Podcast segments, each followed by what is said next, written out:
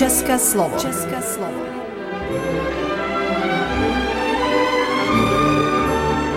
Vysílání pro českou menšinu v Srbsku. České slovo.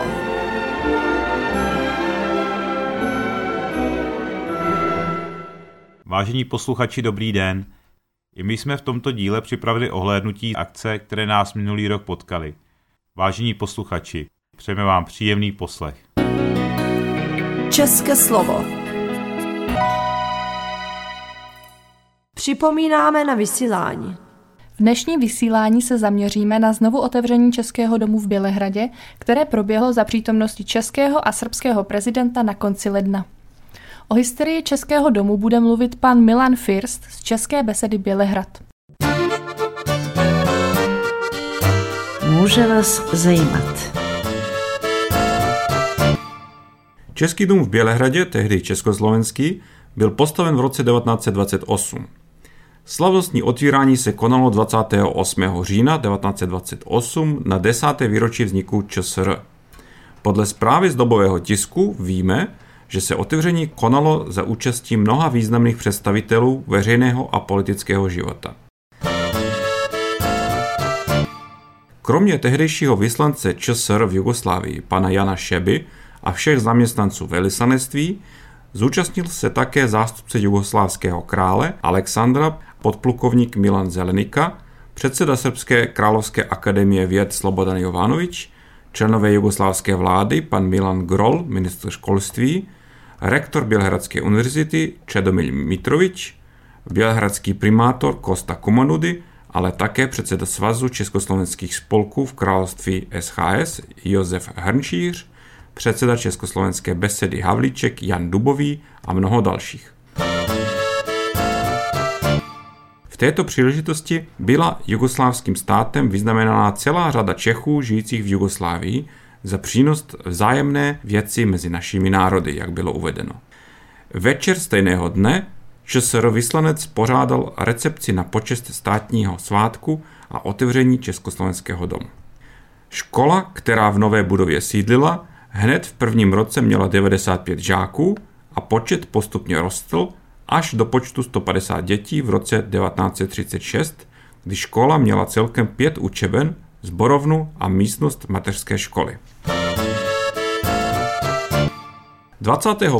června 1933 se oslavy deseti let Masarykovy školy v Československém domě účastnila řada významných hostů, mezi jiným předseda Jugoslávské poslanecké sněmovny Kosta Kumanudy, bělehradsko-smederevský arcibiskup Rafael Rodič a československý vyslanec Pavel Velner.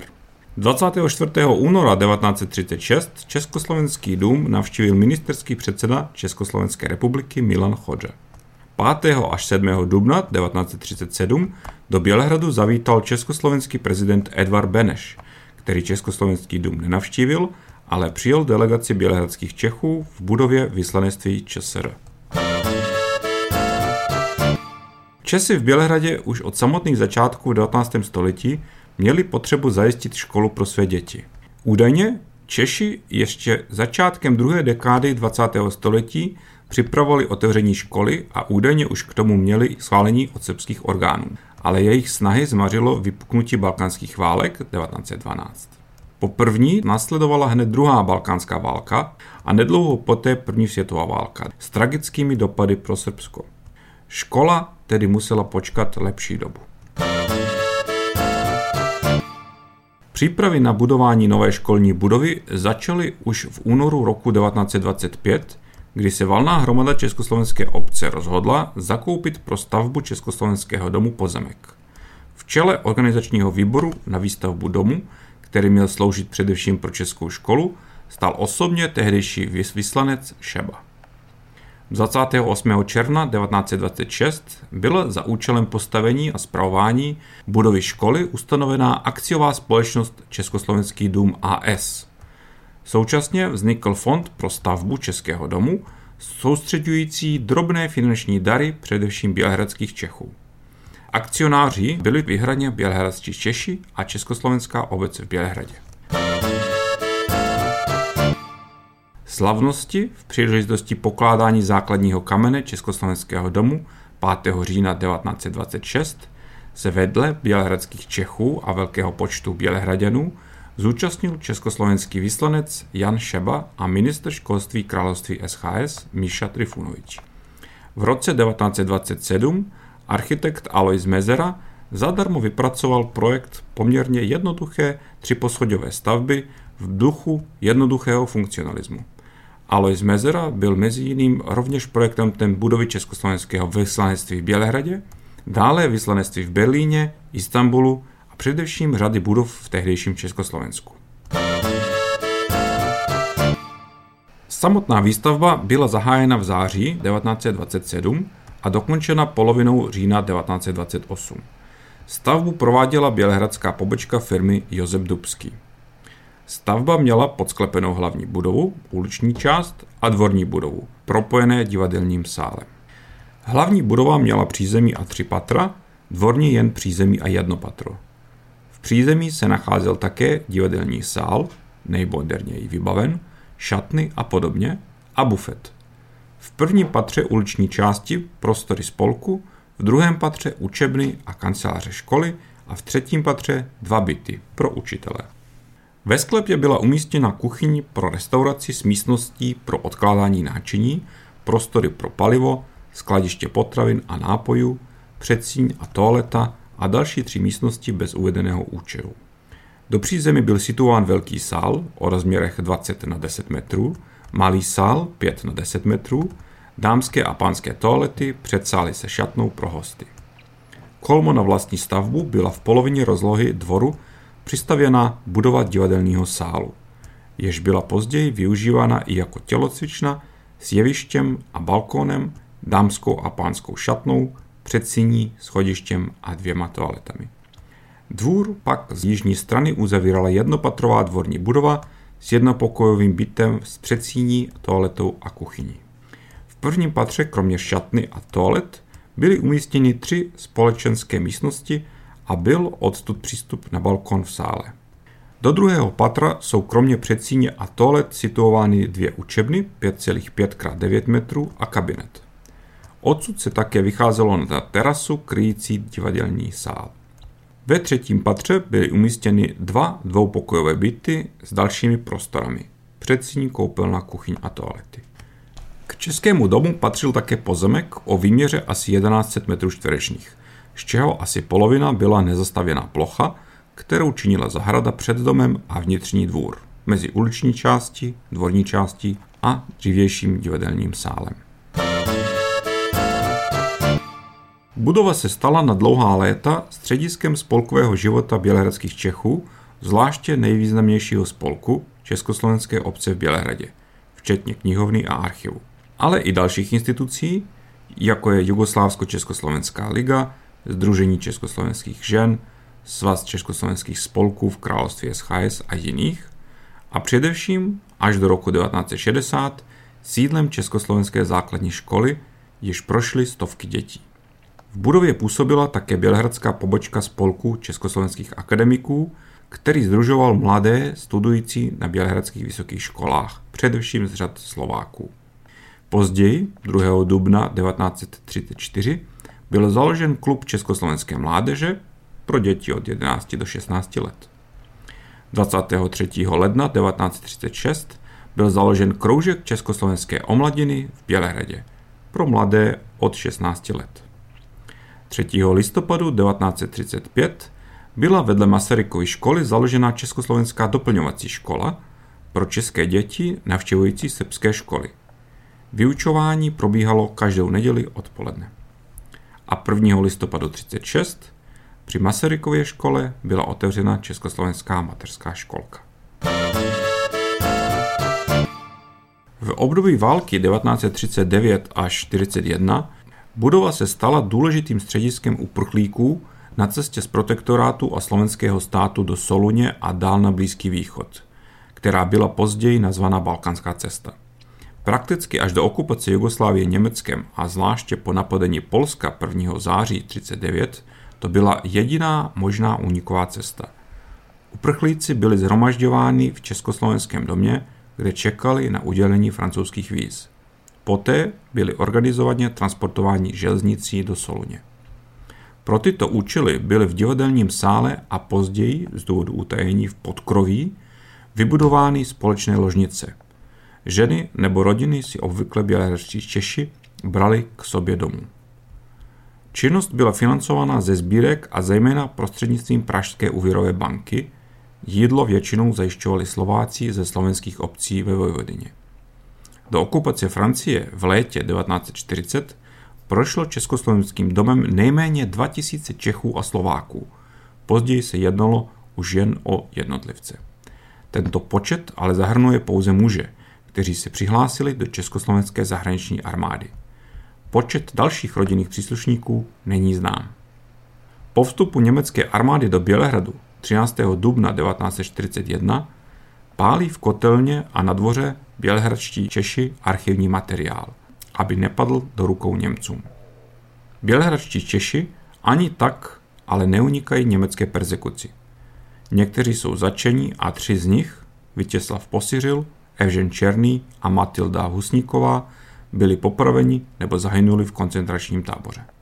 V budově Československého domu během okupace Bělehradu 1941 až 1944 byla umístěna německá škola. Hned po osvobození Bělehradu v říjnu 1944 Československá obec a Združení československých žen obnovují svou činnost. V Masarykově československé škole byla opět zahájena výuka ve školním roce 1946 až 1947. V roce 1948 byla škola z politických důvodů přejmenována na Československou základní školu Jana Žižky. Mnoho českých rodin z Bělehradu, zhruba polovina bělehradských Čechů, se ale v rámci repatriace rozhodlo vrátit do Československa, což má zásadní vliv i na další činnost spolku a školy.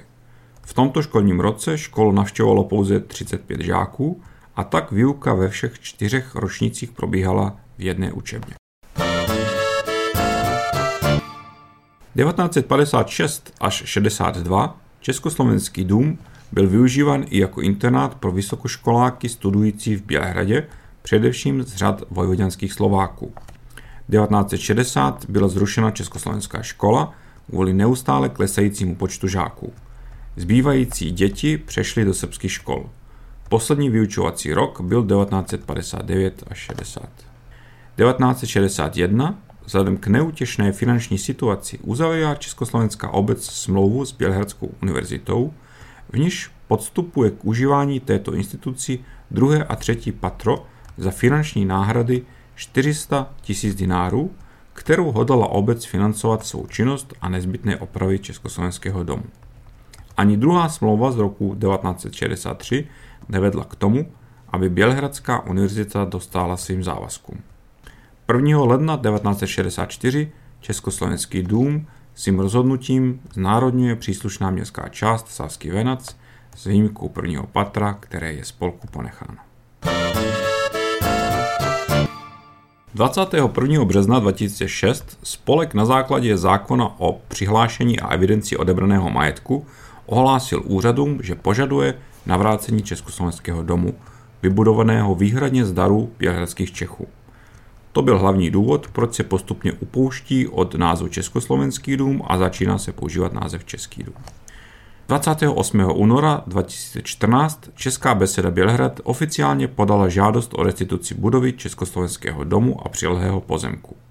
Bohužel tento požadavek byl později zamítnut, čímž bylo zahájeno zdlouhavé právní řízení v této věci. 1. až 2. dubna 2014 zavítal do Bělehradu český prezident Miloš Zeman. Československý dům nenavštívil, ale delegaci srbských Čechů v budově velvyslanectví České republiky přijal. 28. říjen 2018 Česká beseda Bělehrad, jehož česká základna přesahovala v té době 150 osob, oslavuje z té výročí vzniku Československé republiky a 90. výročí postavení Českého domu v Bělehradě řadou přednášek a dalších akcí a především vydáním brožurky Československý dům v Bělehradě 1928 až 2018, kterou napsal vážený člen spolku profesor dr. Jaromír Linda. 24. únor 2019 spolek oslavil 150. výročí od svého vzniku v roce 1869. 30. ledna 2023 proběhlo slavnostní otevření Českého domu. Ceremoniálu se zúčastnilo několik desítek lidí i z řad české komunity. Paní Jarmila Laníková, která před 70 lety v budově navštěvovala školu, před přítomnými zaspomínala na tehdejší časy. Srbsko na rekonstrukci uvolnilo 2,4 milionů eur a při opravě se vycházelo z archivních projektů. Prezident Zeman se o otevření Českého domu dlouhodobě zasazoval. S Vůčičem o něm mluvil například i při loňském setkání na Pražském hradě. Srbský prezident mu slíbil, že se o vyřešení majetkoprávních sporů zasadí. Zeman s Vučičem v této příležitosti podepsali dokument nazvaný Společné prohlášení prezidentů obou zemí o rozvíjení kulturní spolupráce a o zřízení Českého domu v Bělehradě. Představovat má politické stvrzení záměru dům Česku darovat. Darovací smlouvu následně uzavřou příslušné instituce obou zemí. V domě budou sídlit česká centra a další české agentury a instituce, stejně jako krajanská komunita. Právě Česká centra by měla mít Český dům ve správě. Aby bylo zajištěno financování, budou některé prostory nabídnuty k pronájmu českým firmám. Podle českého velvyslance v Srbsku Tomáše Kuchty budou mít k dispozici Česká centra dvě patra. Vyřešená ještě není otázka velkého sálu, jeho využití bude záležet na koncepci šéfa Českého domu, který vzejde z vypsaného výběrového řízení. Využíván by mohl být ke sportu nebo třeba pro výstavy, možný je i jeho pronájem jiným organizacím, řekl Kuchta novinářům. Členové České besedy Bělehrad jsou velice spokojeni, jelikož došlo k naplnění jejich dlouhodobé snahy o vrácení domu, ve kterém nyní budou moci provozovat svou činnost ve velkolepých podmínkách.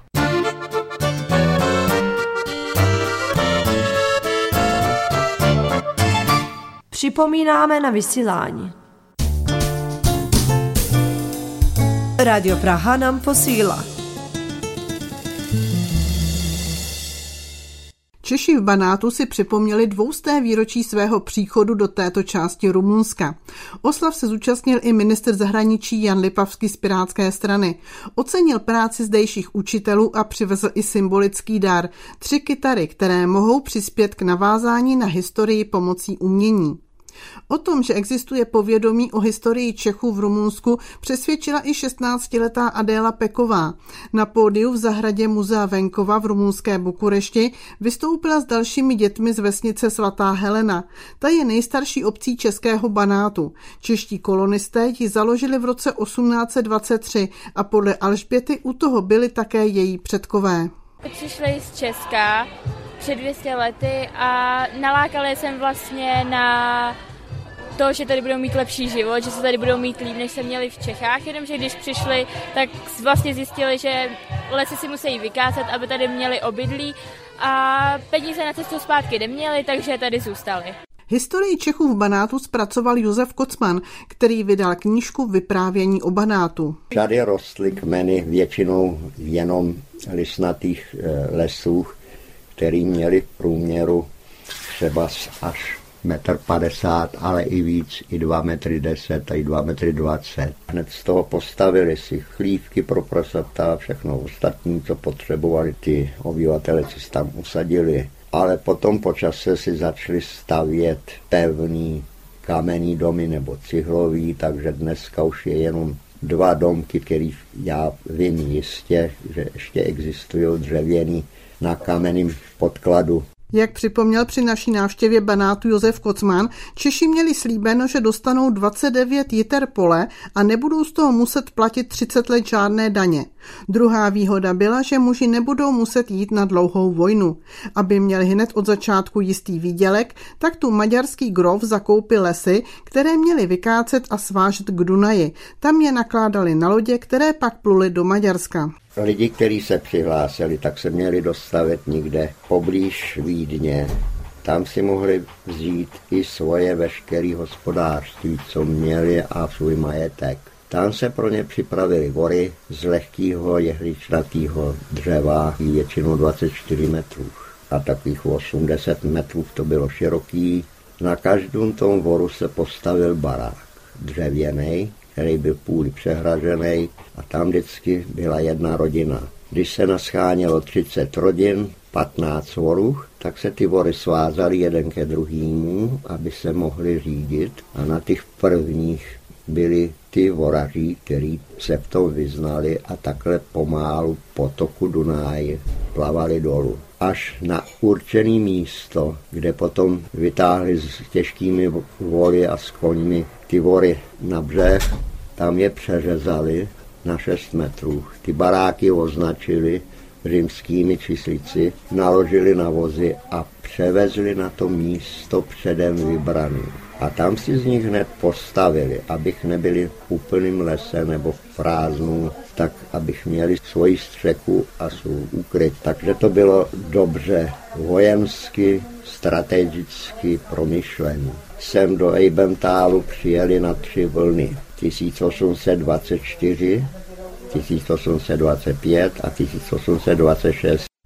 Knížka Josefa Kocmana je dnes jakýmsi základem dějin Banátu, protože zdejší matriky schořely. V šesti vesnicích v Banátu žije asi 1600 Čechů. V Rumunsku dnes působí dva učitelé v českých vesnicích a lektorka českého jazyka na Bokurečské univerzitě. Podle učitelky Kláry Jíchové, která v českých vesnicích učí od roku 2020, je život v Banátu specifický především svým komunitním stylem. Právě kvůli zajímavým lidem stojí za to se do Banátu podívat. Najdete tu řadu lidových vypravěčů, které můžete poslouchat celý večer. S tím souhlasí další český učitel Aleksandr Gajdzica. Podle něj učitelé s místními tráví čas práce i zábavy. Ta komunita má takovou silnou gravitaci. Ta komunita přitahuje ty své lidi a drží je a děti vidí, že na vesnicích se ten život zlepšuje a je tam perspektiva. Ta česká kultura je něco, něco tak specifického, co vlastně může v těch vesnicích zachovat ten život a ta tradice je právě to, co přiláká turisty. Podle Gajdzici je role učitele v Banátu posunuta trochu do historie.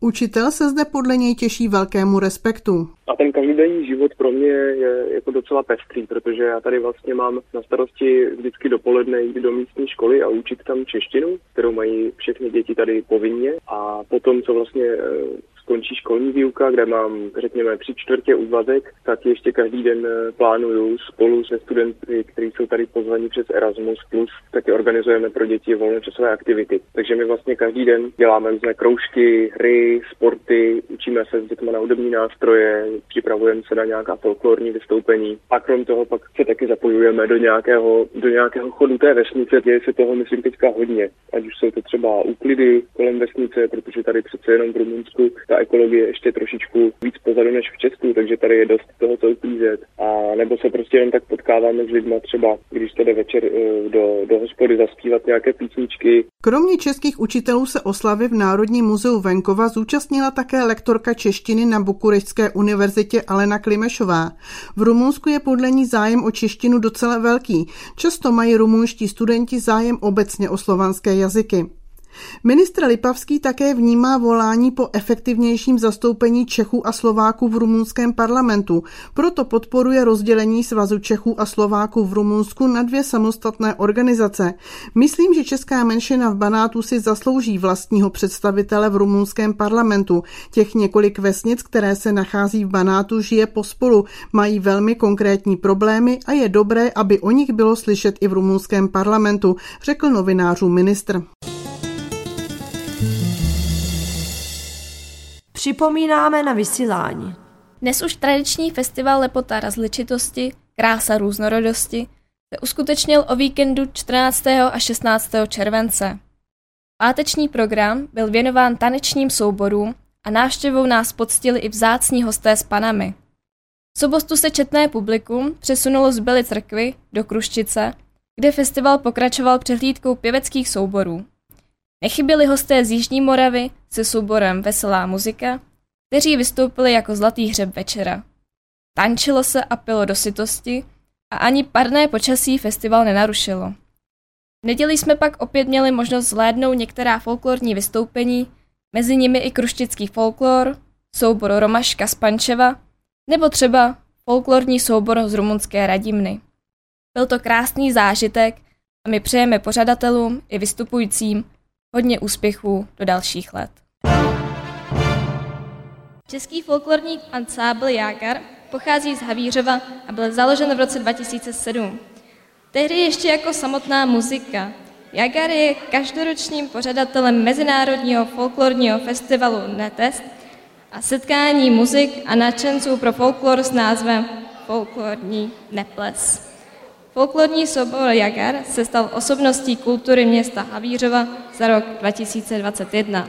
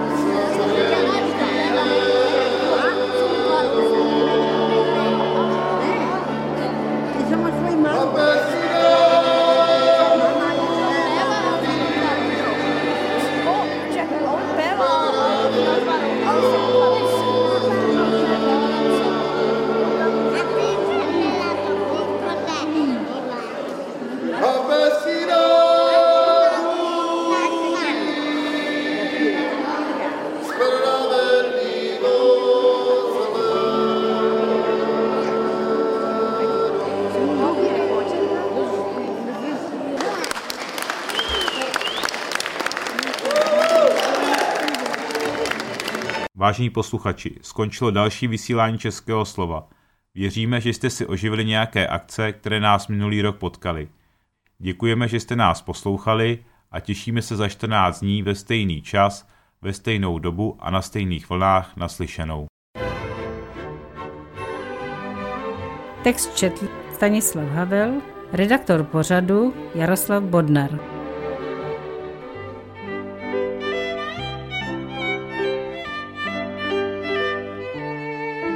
Poslouchali jste České slovo, vysílení pro českou menšinu v Srbsku.